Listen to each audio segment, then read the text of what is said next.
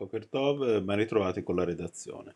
La coalizione che sostiene l'attuale governo di Israele non ha più la maggioranza con una mossa inaspettata. La parlamentare di Yamina Idit Silman, presidente della coalizione, ha annunciato la sua uscita dall'attuale maggioranza dichiarando di lavorare per la formazione di un nuovo governo. L'annuncio, scrivono i media locali, ha colto di sorpresa il primo ministro e il leader per l'appunto di Yamina Naftali Bennett. I due avrebbero dovuto incontrarsi ieri la parlamentare ha cancellato l'incontro all'ultimo minuto. Il passo indietro arriva sullo sfondo di un ultimatum lanciato da Silman legato a una dichiarazione del ministro della salute Nitzan Horowitz, scrive Khan, tra gli altri l'emittente israeliana. La parlamentare aveva dichiarato di non poter continuare a stare in una coalizione con il ministro Horowitz, che aveva incoraggiato la possibilità di introdurre il Hametz, prodotti alimentari lievitati, negli ospedali. Per il vice ministro dell'economia Yair Golan questa motivazione è una debole scusa, qui c'è più opportunismo politico che aderenza a principi sacri.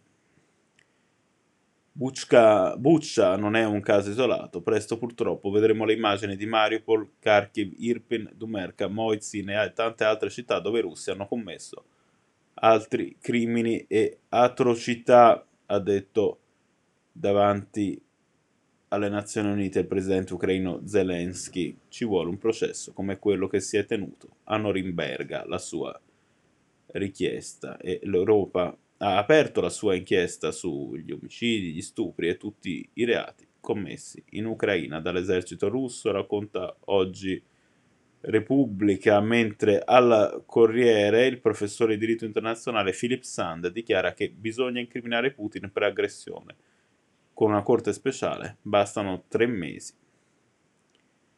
Adesso cambiamo scenario, domenica si vota in Francia per il primo turno delle presidenziali, secondo Repubblica Marine Le Pen è in limonta e la presenza e la candidatura di Eric Zemmour le ha portato più voti. Grazie a Zemmour sembro di centro il virgolettato che Repubblica le attribuisce nel titolo del pezzo.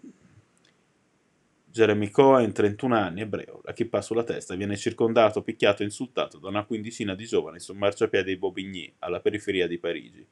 Soffre di un handicap motorio non immediatamente visibile, ma cammina e corre con difficoltà. Cerca di proteggersi dai colpi.